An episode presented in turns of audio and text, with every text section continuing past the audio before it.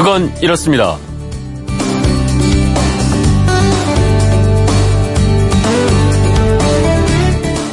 안녕하십니까 전종원입니다. 어제 세계에서 가장 많이 조명을 받은 두 인물 뭐 말씀 안 드려도 잘 아시죠? 자, 두 정상에는 못 미치지만 그래도 큰 관심을 끈 인물이 한 명 더 있었습니다. 왕년의 NBA 농구 스타 데니스 로드먼인데요. 네, 로드먼은 CNN과의 인터뷰를 할 때 눈물을 흘려서 관심을 집중시켰습니다. 그는 왜 눈물을 흘렸을까요?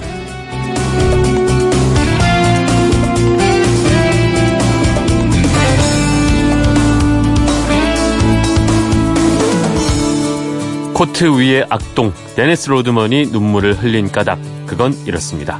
네, 로드먼이 김정은 국무위원장의 친구라는 사실은 뭐 잘 알려져 있습니다. 북한을 다섯 번 방문하고 아, 김정은 위원장도 직접 만났었죠. 로드먼은 북한을 처음 방문했던 2013년부터 아, 김정은 위원장은 미국과 대화를 원한다 이렇게 줄기차게 밝혀왔습니다. 하지만 미국 정부를 비롯한 국제사회는 아무도 믿어주질 않았고요. 오히려 북한을 방북했다는 이유로 수없이 살해 협박을 받았고 아, 집에도 못 가고 30일 동안 숨어 있어야 했던 적도 있었다는 겁니다. 자, 그런데 이번에 전 세계 사람들이 야, 이게 실화냐 할 만한 일이 벌어졌으니 너무 멋지고 행복한 날이다. 이렇게 감격해 하면서 눈물을 흘렸다고 합니다.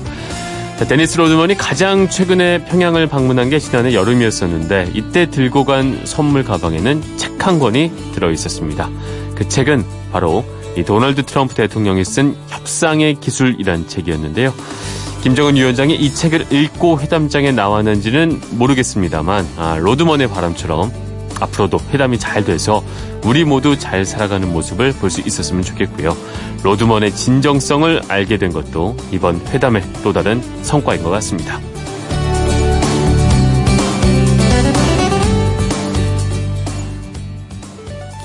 6월 13일 수요일 그건 이렇습니다. 전종환입니다. 밤사이 나온 소식들 먼저 살펴드리겠습니다. 도널드 트럼프 미국 대통령의 한미 연합훈련 중단 발언은 아, 제임스 매티스 국방부 장관과 사전 논의를 거친 것이라고 로이터 통신이 전했습니다. 아, 데이나 화이트 국방부 대변인은 트럼프 대통령이 사전에 매티스 장관에게 조언을 구했다고 밝혔습니다. 역사적 북미 정상회담을 마친 김정은 북한 국무위원장이 어젯밤 2박 3일간의 체류를 마치고 에어차이나 항공기편으로 귀국길에 올랐습니다. 제7회 지방선거 및 국회의원 재보궐선거 투표가 오전 6시를 기해서 전국 14,134곳의 투표소에서 일제히 시작이 됐습니다. 오후 6시까지 이뤄지는 투표가 끝나면 이르면 밤 10시 30분경쯤 당선자들의 윤곽이 드러날 것으로 보입니다. 네, 오늘 투표 다들 하실 거죠? 아, 우리나라가 실시하고 있는 아, 민주주의 아, 사회 구성원들이 주요 사항에 직접 참여하면서 결정하는 제도입니다. 자, 이 민주주의에서 가장 중요한 게 바로 선거고 투표겠죠. 오늘 문자는 선거는 네모다. 아, 투표는 네모다. 뭐 땡땡이다. 뭐 이렇게 받아보려고 합니다. 대한민국 유권자들이 하는 선거 투표는 대체 우리에게 어떤 의미일까? 아, 선거는 무엇이다? 이렇게 여러분의 생각 보내주시면 함께 이야기 나눠보도록 하겠습니다. 어, MBC 미니로 보내주시는 건 공짜고요. 휴대폰 샵 8001번으로 보내실 수 있는 문자는 짧은 건 50원, 긴 건 100원의 정보 이용료가 있습니다. 방송에 소개된 분들 가운데는 몇 분께 선물도 보내드리니까요. 적극적인 참여 부탁드리겠습니다. 뭐 날씨 아주 좋습니다. 선거하기 딱 좋은 날인데 아, 지방 선거가 어, 이렇게 투표율이 과거에는 그렇게 높지 않았는데 이번에 역대 투표를 좀 갱신할 수 있지 않을까 이런 기대가 높아지고 있습니다. 자, 민주주의의 잔칫날 노래로 먼저 출발을 해보겠습니다. 라이언 킹 OST에서 골라봤습니다. Circle of Life.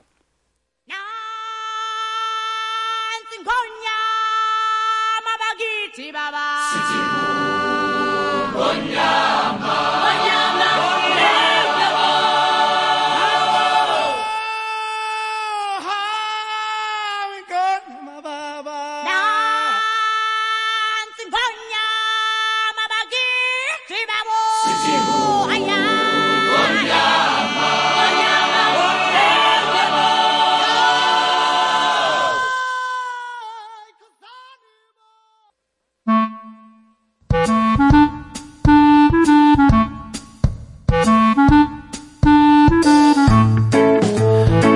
채워줄 생활정보 알려드립니다. 오늘을 채우는 여자 곽지연 리포터 나오셨습니다. 안녕하세요. 네, 안녕하세요. 네. 자, 오늘은 어떤 정보 가지고 와주셨나요? 투표하셨어요? 아, 저는 사전 투표를 했습니다. 음, 주말에 하셨군요. 네. 저도 사전 투표했거든요. 네. 근데 아마 지금 이 시간에 아주 일찍 나오셔서 투표소에서 소중한 한 표를 행사하고 계신 분들도 많을 것 같아요. 그럴 것 같습니다. 1인 7표제. 이제 대통령 선거나 국회의원 선거와는 다르게 워낙 많이 찍어야 돼서 이제 투표 방식이 좀 헷갈릴 수도 있잖아요. 네. 그래서 오늘 투표 방법을 한번 정리해 드릴까 아, 합니다. 좋습니다. 아, 이게 뭐 당연한 건데도 불구하고 종종 잊을 때가 있습니다. 일단 가장 중요한 거는 아, 신분증을 신분증. 챙겨가야겠죠. 네. 맞습니다. 주민등록증, 여권, 운전면허증, 공무원증, 국가유공자증, 장애인 등록증, 외국인 등록증, 자격증 이렇게 관공서 또는 공공기관이 발행한 사진이 부착된 신분 증명서 다 무방하거든요. 네. 그러니까 가져갈 준비물은 이 신분증 이 중에 하나만 챙기시면 되겠어요. 네. 투표 순서는 어떻게 될까요? 이제 신분증을 보여주면서 본인 네. 확인을 먼저 하고요. 네. 서명하세요 하면 이제 선거인 명부에 서명하시면 됩니다. 네. 그리고 나서 투표용지를 받으면 되는데 투표용지는 뭐 연두색, 노란색, 하늘색, 청회색, 연미색 등등 일곱 장 아, 모두 많더라고요. 다르게 네. 제작이 돼 있거든요. 근데 총 두 번에 걸쳐 받게 됩니다. 네. 사전 투표 때는 일곱 장 한꺼번에 어, 받으셨잖아요. 저도 한꺼번에 받았어요. 네. 근데 오늘은 두 번에 걸쳐 받게 된다는 점을 기억해 주세요. 네. 그 어떻게 해서 그러면 두 번이 어떻게 나눠지는 거죠? 네, 뭐 일곱 장, 여덟 장 받게 되실 텐데요. 국회의원 네. 보궐선거가 치러지는 곳은 여덟 장을 받게 되실 네. 거예요. 근데 투표용지를 워낙 많이 받게 되면 아무래도 어, 누락되거나 뭐 음, 헷갈리거나 이럴 수 실수가 있잖아요. 나올 수 있으니까. 그래서 이렇게 1차, 2차로 나눠서 투표용지를 받게 되는데요. 네. 먼저 처음 1차 교부 때는 석장을 받게 됩니다. 네. 시도지사, 교육감, 기초장 선거 네. 이렇게 세 장에 국회의원 음. 보궐선거하는 지역에서는 여기서 한 장을 더 받게 되고요. 네. 이제 이거를 기표소 안에 들고 가서 기표를 하고 투표함에 넣으시면 되겠어요. 네. 그리고 이제 2차 교부 때는 투표용지 4장 받으실 거예요.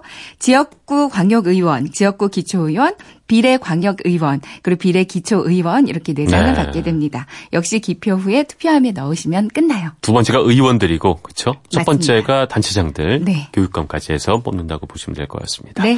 아, 이외에 또 뭐 주의해야 될 점들이 있을까요? 네, 그러니까 무효 처리되는 사례를 선관위 한번 문의를 해봤는데요. 네. 일단 기표소 안에 들어가면 도장 찍는 기표 용구, 그러니까 빨간 도장이 이거 딱 하나뿐이 하나죠. 없잖아요. 네. 근데 가끔 보면 다른 볼펜이나 사인펜으로 기표하는 이 일부러 이러시는 건가요, 이게 참. 일부러 들고 가시는 거죠. 무효 처리 될 수 있습니다. 네. 그리고 이제 볼펜으로 자기의 이름을 적거나 거기 투표용지에다 또 공명 선거 이렇게 또 굳이 적어 나오시는 분들이 있다고 그래요. 네. 당연히 무효 처리 되겠고요. 이제 또 개인 도장, 인감 도장 같은 거 있죠. 네. 이걸 들고 가서 찍고 나오시는 분들도 음. 그러니까 이런 분들이 은근히 또 많으시다고 네. 합니다. 이것도 무효 처리 되겠어요. 제 지인도 처음 투표할 때, 어, 이 도장 갖고 와서 쭉 찍고 나왔다고 얘기를 하더군요. 그러실 수 아, 있죠. 또 다른, 주, 아, 이거 주의정제 듣고 보니까, 네. 아, 꽤 있을 것 같아요. 네, 한번 정도 이렇게 우리가 얘기를 말씀을 드리는. 게 좋을 것 같습니다. 어, 또 어느 란에도 표기를 표시를 하지 않고 빈 상태로 투표함에 넣는 경우도 있고요. 네. 또두 개 란에 걸쳐서 기표된 경우도 무효고요. 그럼요. 서로 다른 정당 후보자 란에 그러니까 두 개 이상의 중복 기표를 한 것도 당연히 무효입니다. 네. 어느 란에 기표를 한 건지 식별할 수 없는 경우도 무효 처리되거든요. 그렇죠. 그러니까 기표소 안에 들어가면 도장 찍는 기표 용구 비치가 되어 있잖아요. 네. 반드시 이걸로 투표 용지 한 장당 한 명의 후보자에게만 기표하시면 되겠어요. 네. 또 한 가지 정당 기호만 보시고 투표하시는 분들도 분명 계실 텐데요. 네. 근데 교육감은 정당이 후보자를 추천하는 게 아니기 때문에 투표 용지에 기호가 없습니다. 그러니까 이것도 함께 참고하시면 좋을 것 같아요. 사전 투표를 한 저도, 네. 아, 아니, 이거 왜 정당이 없지? 그쵸. 아, 놀랐어요. 그래서 특히 교육감은 가시기 전에, 네. 아, 한번 내가 누구를 뽑아야 될지를 한번 이렇게 되새겨 보시고 나서 네. 가는 게 더 좋을 것 같습니다. 투표 인증샷을 인터넷에 올리는 거 이게 이제 가능하죠? 그렇습니다. 뭐 과거에는 엄지 손가락을 내밀거나 V자를 하거나 네. 그러니까 특정 후보를 연상시킨다는 이유로 금지됐었잖아요. 네. 근데 지난해 2월 선거법 개정으로 이런 인증샷을 뭐 소셜 미디어나 인터넷이나 문자 메시지에 올리는 행위들은 모두 허용되고 있습니다. 네. 다만 투표 당일에 온라인을 통하지 않고 직접 거리에 나와서 선거 운동을 하는 거는 여전히 음. 위법이고요. 그리고 또 한 가지 주의하셔야 할 점은 기표소 안에서 투표지를 찍거나 기표소 안에서 인증샷을 찍거나 그러니까 기표된 투표지를 촬영해서 올리는 건 이건 역시 불가능합니다. 네. 그리고 또 사전 투표 때는 뭐 전국에 어디에 가서 투표를 해도 상관없지만 네. 오늘은 지정된 투표소에 가서 투표를 해야 된다는 것 꼭 유념을 하셔야겠습니다. 네. 네, 오늘 중요한 날이죠. 아, 그렇죠. 중요한 날에 참 알찬 정보였습니다. 지금까지 오늘을 채운 여자 곽지연 리포터였습니다. 고맙습니다. 네, 고맙습니다. 바디에서 범퍼 이르는 일체형 컬러와 고급스러운 내부 인테리어. 어? 새 차가 나왔네? 첨단 안전 사양까지 기본화된 이 차는 고급 세단인가 보네. 산타페 special 모델. 어? 산타페였어? 산타페 특별함을 더한 산타페 인스퍼레이션 탄생. 현대자동차. 자동차 정비명장 1호 박병일입니다. 잘 나가는 자동차는 무엇이 다를까요? 요즘은 요소수의 차이가 성능의 차이죠. 네 번을 걸러내 더 순수하고 믿음이 가는 KG 케미칼의 요소수 녹스케이. 녹스케이 차가 더 좋아지는 이름입니다. 녹스케이 KG 케미칼이 만듭니다. 다이사의 차승원입니다. 이사업체 사장님 서비스에 자신 있으세요? 그럼 소비자 평가 등급 받으셔야죠. 좋은 서비스만 있으면 영업이 필요 없는 획기적인 시스템 서비스만 신경 쓰면 되니까 사장님의 좋은 서비스가 합당한 대우를 받으실 수 있도록 지금 검색창에 다이사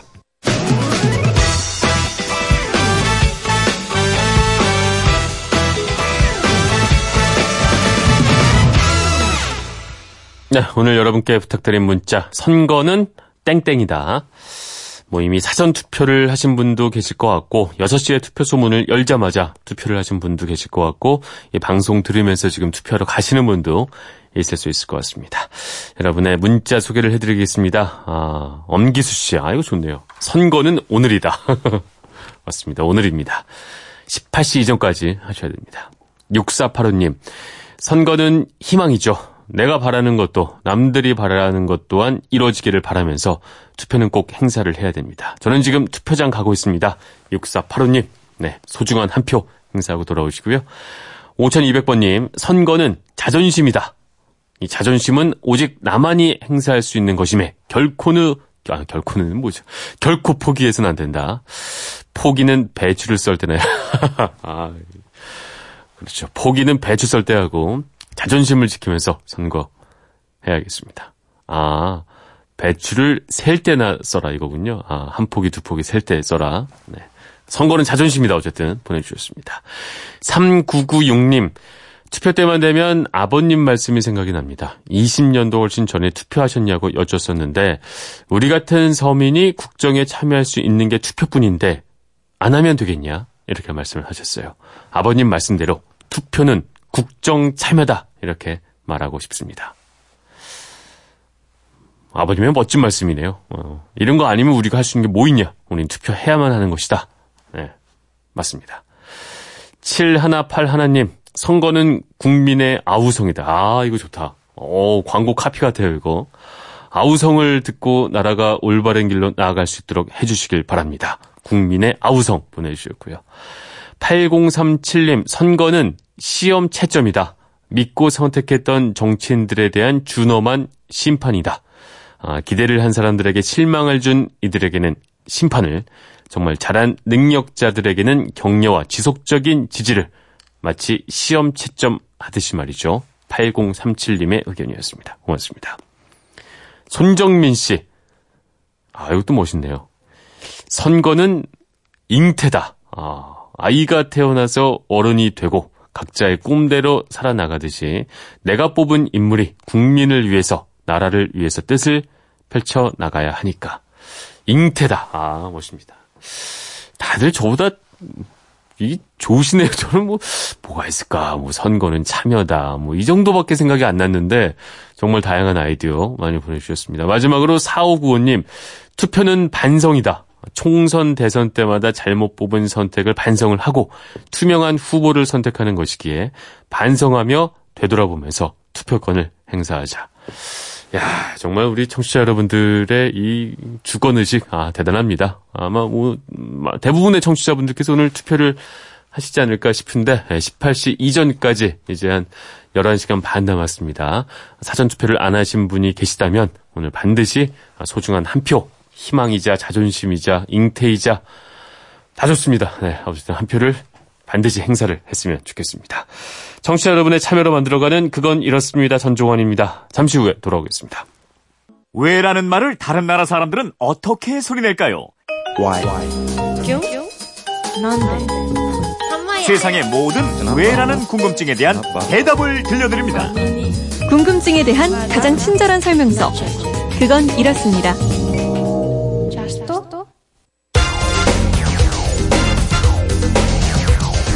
궁금증이 지식이 되는 아하. 존경하는 국민 여러분, 6월 13일 실시하는 동시지방 선거는 시도지사, 교육감, 시장, 군수, 구청장, 시도의회 의원, 구, 시, 군 의회 의원 등 모두 4,016명의 지역 일꾼을 뽑는 선거입니다. 네. 약간 놀라셨을 것 같습니다. 권순일 중앙선거관리위원장의 담화였습니다. 지방선거 투표 참여를 호소하는 목소리였죠. 아, 휴대폰 뒷번호 1077님이 이런 궁금증 보내주셨습니다. 아, 이번 지방선거에서 모두 7명을 뽑는다고 하던데요. 우리가 뽑는 7명은 각각 어떤 일을 하게 되는 건가요? 아, 가능한 질문입니다. 제가 뭐 대통령이나 국회의원 뽑을 때는 정확히 좀 인지를 하고 있지만 일곱 명이나 되다 보니까 아, 이, 이 뭐 하시는 분이지 이렇게 생각할 수 있습니다. 충분합니다. 네. 오늘 이 궁금증 오승훈 아나운서 해결을 해보겠습니다. 안녕하십니까? 예, 안녕하세요. 네. 사전 투표하셨나요? 예, 저 사전 투표했습니다. 아, 했군요. 예. 저도 했습니다. 사전 투표율이 20.14%라고 하잖아요. 네. 이게 주변에 보니까 투표하신 분들 굉장히 많더라고요. 많더라고요. 네. 네. 오늘 투표율 기대가 됩니다. 자, 그렇다면, 어, 이번 6.13 지방선거에서 아까 뭐 말씀드렸지만 7명을 뽑게 돼요. 네. 이게 어떤 직책을 가진 분들을 저희가 7명이나 이렇게 뽑게 되는 건가요? 먼저 서울시장, 부산시장, 경기도지사 이런 광역자치단체장이 있고요. 네. 서울 마포구청장이나 뭐 충당 당진시장 같은 기초자치단체장을 뽑습니다. 네.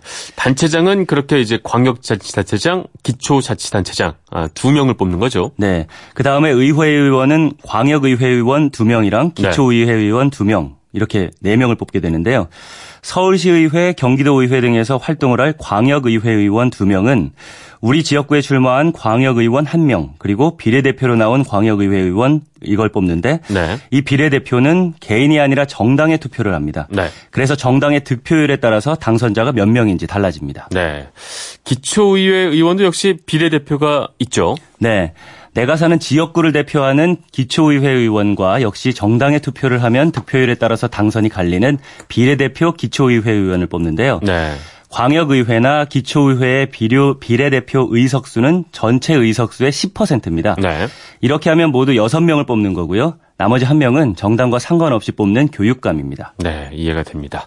아, 물론 이번에는 뭐 국회의원 재보궐 선거가 있는 지역에서는 한 명을 더 뽑게 되지만 아, 지방 선거는 기본적으로 이렇게 일곱 명을 뽑게 되는 건데 네. 아, 오늘 주민의 선택에 의해 선출되는 우리 그 후보들 선출이 된다.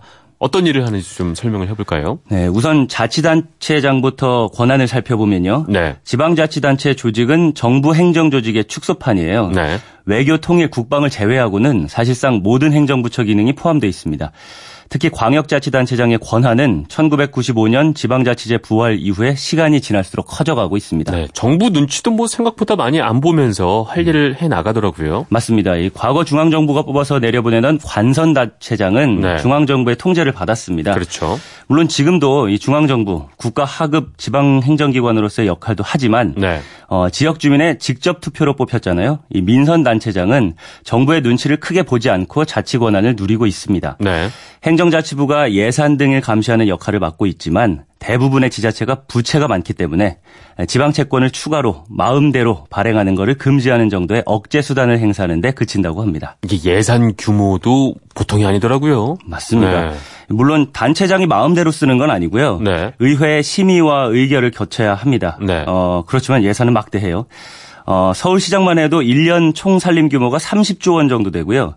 지난해 전국 243개 지방자치단체가 살림을 하느라고 쓴 돈이 약 193조 원입니다. 이걸 4년 임기로 따지면 뭐 거의 800조 원 가까이 되는 예산을 이분들의 손에서 이제 집행이 되는 것인데 그렇죠. 잘 뽑아야 돼요, 정말. 음, 그렇습니다. 그죠? 그래서 국회의원들도 매년 10월 이 예산철만 되면 지역 민원 예산 따내기 위해서 네. 자치단체장이랑 고위직 지방공무원을 수시로 찾는다고 합니다.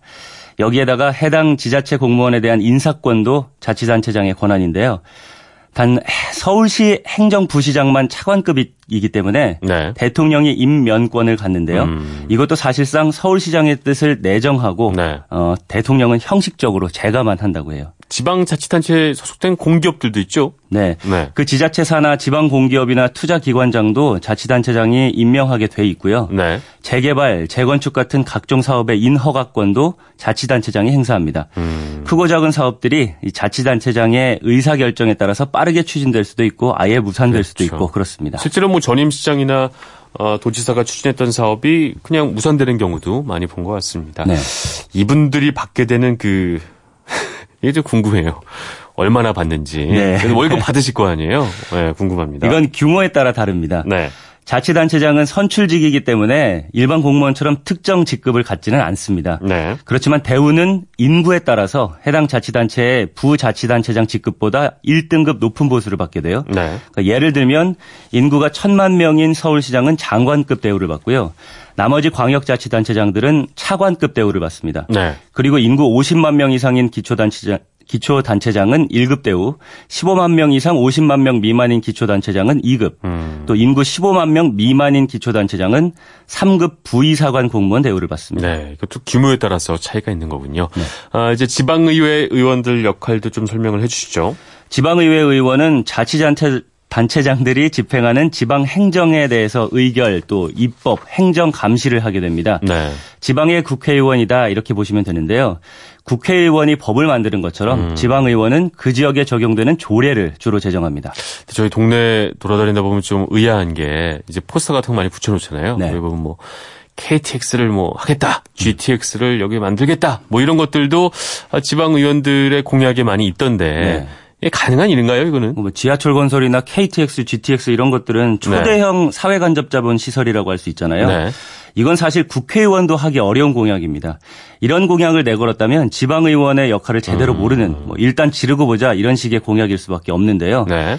이번에 보니까 유네스코 세계유산 지정을 추진하겠다. 말씀하신 대로 KTX 역사를 유치하겠다. 아. 이런 것 같은 지방의원이나 지방의회가 할 수 없는 일을 내건 후보들이 꽤 있더라고요. 음. 이건 명백하게 잘못된 일이죠. 오히려 이런 후보들은 한번 거- 한번 더 어, 유익 있게 잘 살펴볼 필요가 있을 것 같습니다. 마- 정확히 맞습니다. 지방의회 역할을 이해를 하고 있는 것인지 말이죠. 그렇죠. 지방의회는 기본적으로 지방 살림살이 그 감시를 하는 거잖아요. 맞습니다. 주민의 대표로서 어, 지방 예산을 심의하고 결산하면서 의결을 하고요. 네. 입법기관으로서 조례를 제정하고 자치단체가 행정을 제대로 하는지 감시하는 역할을 하면 됩니다. 네. 어, 그 이상의 일을 하려면 국회의원이 되거나 대통령이 음. 출마를 해야 되는 거죠. 네. 국회의원이나 대통령 출마했을 때 그냥 공약을 내셔야겠군요. 그렇게 되는 거죠. 그땐 또 신경 써야 될 지역이 너무 많아지니까. 음. 지방의원들 보수는 어떻게 되는 건가요? 지방의원은 공무원처럼 정확한 급수와 호봉을 부여하는 구조는 아니고요. 네. 각 지자체에서 조례를 통해서 정합니다. 따라서 차이가 조금 있는데요. 네. 가장 많은 급여를 받는 서울시 의원의 경우에 1년에 4,600만 원의 수당 그리고 1,800만 원의 의정 활동비를 지급받습니다. 연봉으로 치면은 6,400만 원 정도의 급여를 받게 되는데요. 네. 공무원 월급 기준으로 보면 4, 5급 정도 되고요. 근데 재정이 좀 열악한 전라남도 의원의 연봉은 5,700만 원 정도입니다. 음. 근데 아까 말씀하시기를 지자체에서 조례를 통해서 급여를 정할 수 있다고 말씀을 하셨는데 네. 그냥 의원들이 자신들의 그 월급을 그냥 자기들이 조례를 바꾸면서 음. 이게 조정할 수 있는 거 아닌가요? 그건 아니에요. 어, 지방자치법에 따라서 급여 한도가 정해져 있습니다. 한도가요. 예, 이건 자치단체의 재정력 지수와 또 연동돼 있고요. 네. 그리고 금액도 의원들이 정하는 건 아니고 의정비 심의위원회에서 법으로 정해진 한도 내에서 정합니다. 네. 기초의원의 연봉은요. 서울 강남구 의원이 가장 높은데 1년에 3,600만 원의 수당 그리고 연 1,300만 원 정도의 의정 활동비를 받으니까요. 네. 약 5천만 원 정도의 연봉인데 반면에 을릉군 의원은 연봉이 3천만 원 수준이라고 해요. 어, 이게 같은 기초의회 의원이어도 뭐 한 1.5배 이상 그렇죠? 네. 차이가 나는군요. 마지막으로 이제 교육감 소개해드려야죠. 네. 각 시도의 교육이나 학예 업무를 집행하는 교육청의 장이잖아요. 시도의 교육과 관련된 조례안 작성, 네. 예산안 편성, 결산서 작성, 교육규칙 제정, 그리고 이 권한이 큽니다. 각 학교의 설치나 이전, 폐지 등을 결정할 수 있는 자리입니다. 아, 중요한 거죠. 음. 보수는 어떻게 되나요, 교육감은? 교육감 보수는 도지사와 비슷해요. 네. 1년 연봉이 약 1억 2천만 원입니다. 그러면 여기서 앗 이런 것까지는요. 오늘 선출된 단체장이나 지방의원, 교육감이 네. 선거가 잘못돼서 중도에 하차한다면 음, 그분들에게 지급된 급여는 돌려받을 수 있을까요? 돌려받지 못할 것 같아요. 네, 못 돌려받습니다. 네. 이 4년 전에 지방의원으로 뽑힌 사람들 가운데 100여 명 이상이 중도 하차를 했는데요. 이분들 모두 유죄가 확정될 때까지 급여를 꼬박꼬박 챙겨 받아갔다고 합니다. 네. 물론 중간에 받는 비율이 줄어들기는 하지만 회수하지는 않는다고 하고요. 음. 제대로 투표를 해야 하는 이유가 여기 있는 것 같아요. 그러니까 일단 뭐 되고 보자 이런 후보들이 많은 것 같은데 네. 우리 유권자들이 잘 판단을 해서 잘 투표를 해야 될 것 같습니다. 네, 오늘도 궁금증이 지식이 되는 아하 오승훈 아나운서였습니다. 고맙습니다. 감사합니다. 네.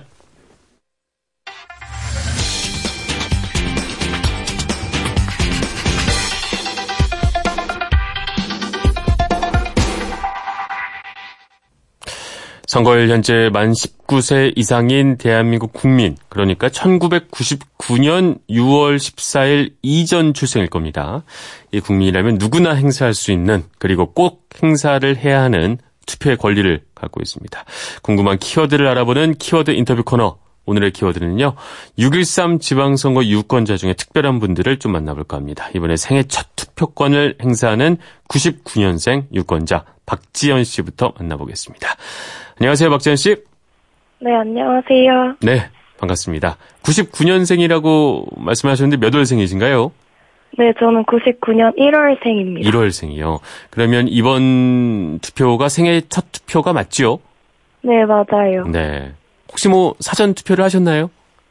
아직 사전 투표는 못했고, 이제 네. 투표를 하러 가려고 합니다. 아, 몇 시쯤 가실 생각이세요? 어, 이제 밥 먹고 한 8시쯤 생각하고 있어요. 8시쯤이요. 아, 궁금합니다. 첫 투표를 앞둔 마음. 저 같은 경우에도 예전에 되게 설렜던 것 같아요. 아, 드디어 나도 뭔가 해볼 수 있다. 뭐 이런 생각 들었었던 것 같은데 어떠신가요? 네, 저도 첫 유권자로 투표를 하게 되었는데, 네. 정말 이제 진짜 사회를 뭔가 변화시킬 수 있는 그런 네. 성인이 된 것 같아서 음, 설레기도 하면서 또 책임감도 느껴졌습니다. 네. 그리고 어, 물론 제 투표가 막 사회에 막큰 영향을 미치는 것은 아니지만 네. 긍정적인 변화로 가는데 뭔가 이바지할 수 있을 것 같아서 네. 뿌듯합니다. 아, 큰 영향을 미칩니다. 예, 한표 한 표가 보여서요. 큰 영향을 미친다 생각하시고 잘 뽑으셔야 되고요.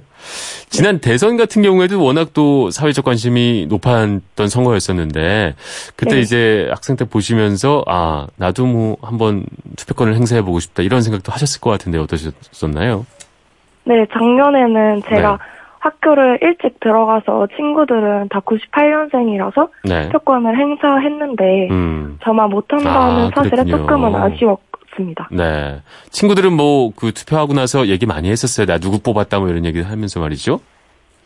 어, 그런 안 하나요? 안 네. 했 었습니다. 네. 알겠습니다. 그 친구들 요즘 젊은 친구들 같은 경우 이제 막 대학교 들어가고 스무 살이 된 우리 친구들 같은 경우에는 어, 선거 얘기 많이 하나요? 아니면 그냥 선거날 됐으니까 하는 거지 이렇게 생각을 하는지 궁금해요. 평소에도 좀 대화를 하는 편인가요, 친구들끼리?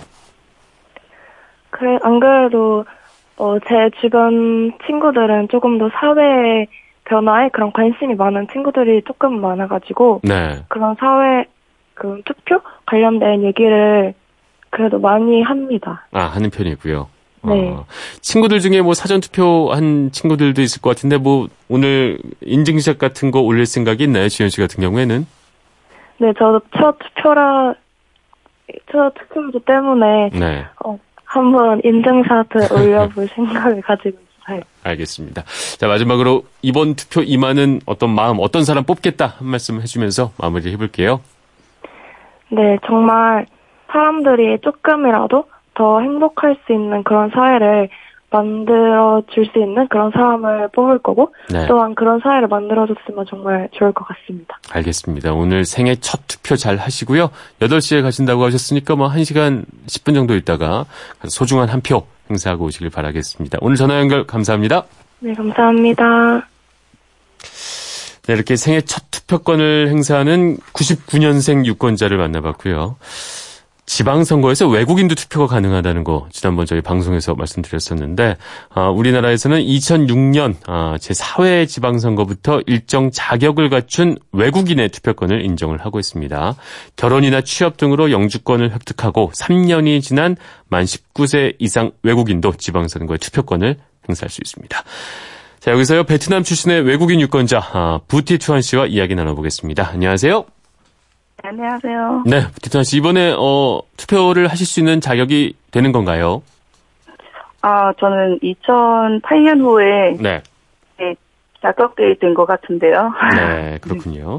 아, 2008년도에 오셨다고요? 아니면 어, 언제? 아니요, 저는 네. 2008년 후에 네. 투표권 행사 된다고 들었는데 네. 제가 그때는 투, 투표권을 행사하지 않고요. 아, 그때는 안 하셨고요. 어, 저는 아마 2012년부터 시작한 것 같아요. 네, 그렇군요. 어, 그러면 한국에 오신 거는 언제 도착을 하셨나요? 아, 저는 2005년에 왔습니다. 5년에 오셨고요. 그러면 지금 거의 뭐 한 13, 4년 정도 생활을 하셨던 건데 이번이 첫 투표는 아니시겠어요? 지난번에도 투표를 하셨나요? 네, 네. 아, 그때 뭐, 예, 한국에서 이제 어, 와서 물론 오래 사셨지만 또 투표권을 행사하는 것은 다른 의미가 있을 것 같은데 투표하시고 나서 기분이 어떠셨었는지요? 처음 투표했었을 때 많이 떨리고 네, 긴장하고 제가 누구를 선택해야 되는지 네, 좀 고민하고 네, 솔직히 저는 그 후보에 대한 많이 몰랐잖아요. 그렇죠. 래서 어 공약에 대한 말 좀 알아보고 네. 남편한테 많이 물어보고 네, 선택했는데 그래도 투표하는 순간에 좀 떨렸던 느낌 있는 것 같아요. 네. 지금 아직 기억나는데 그때는 제가 인증사 사진 같이 찍고 네, 페이스북에 올렸거든요. 네, 네. 알겠습니다. 이번에는 뭐 사전 투표하셨나요? 아니면 오늘 투표를 하러 가실 예정이신가요? 아 저는 사전 투표 하려고 하는데 그때 네. 제가 좀 일이 있어가지고 네. 못했어요. 아마 네. 오늘 어 조금만 9시쯤 하러 가려고요. 네, 9시쯤 가실 생각이시란 네. 거죠. 그 베트남에서도 투표를 하셨었죠? 어 사실은 베트남에서 베트남보다는 제가 네. 한국에서 투표 많이 했어요. 아. 베트남에서 딱 한 번만 한 번. 제가 대학생 때 네. 지방 선거 한 번 투표했습니다. 네. 베트남 선거 문화와 이 한국의 선거 문화 아, 지켜보시면서 좀 다른 점이 있던가요? 좀 다르게 한것 같아요. 네. 그 한국에서 어 사람들이 투표에 대한 선거에 대한 더 많이 신경 쓴 것 같기도 하고 네. 어 저희가 그렇게 많이 신경 쓰는 편 아닌 것 같아요. 음, 알겠습니다. 그 지역 어쨌든 일꾼을 뽑는 개념인 건데 아, 어떤 사람이 좀 우리 지역의 일꾼이 됐으면 좋겠다 생각해 보신 게 있을까요?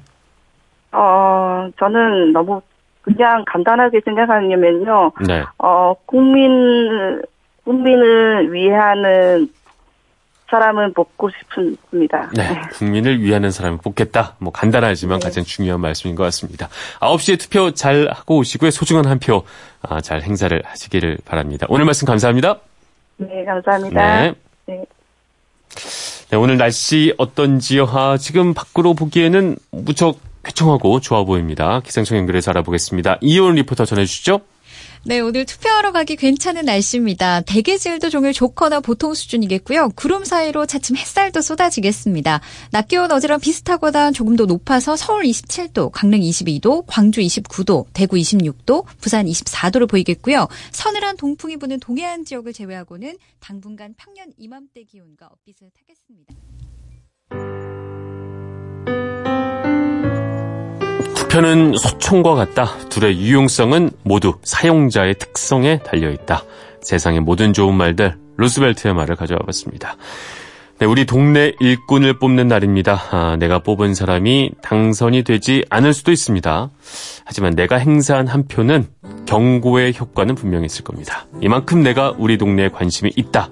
당신이 하는 걸 지켜보고 있다. 이런 효과가 있을 겁니다.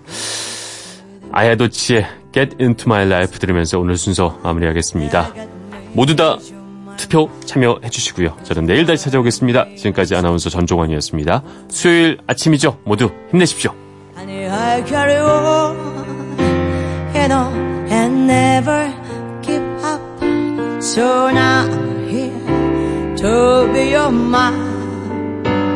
And this happening made me sure to be tied together. Get into my life. You came into my life so smooth.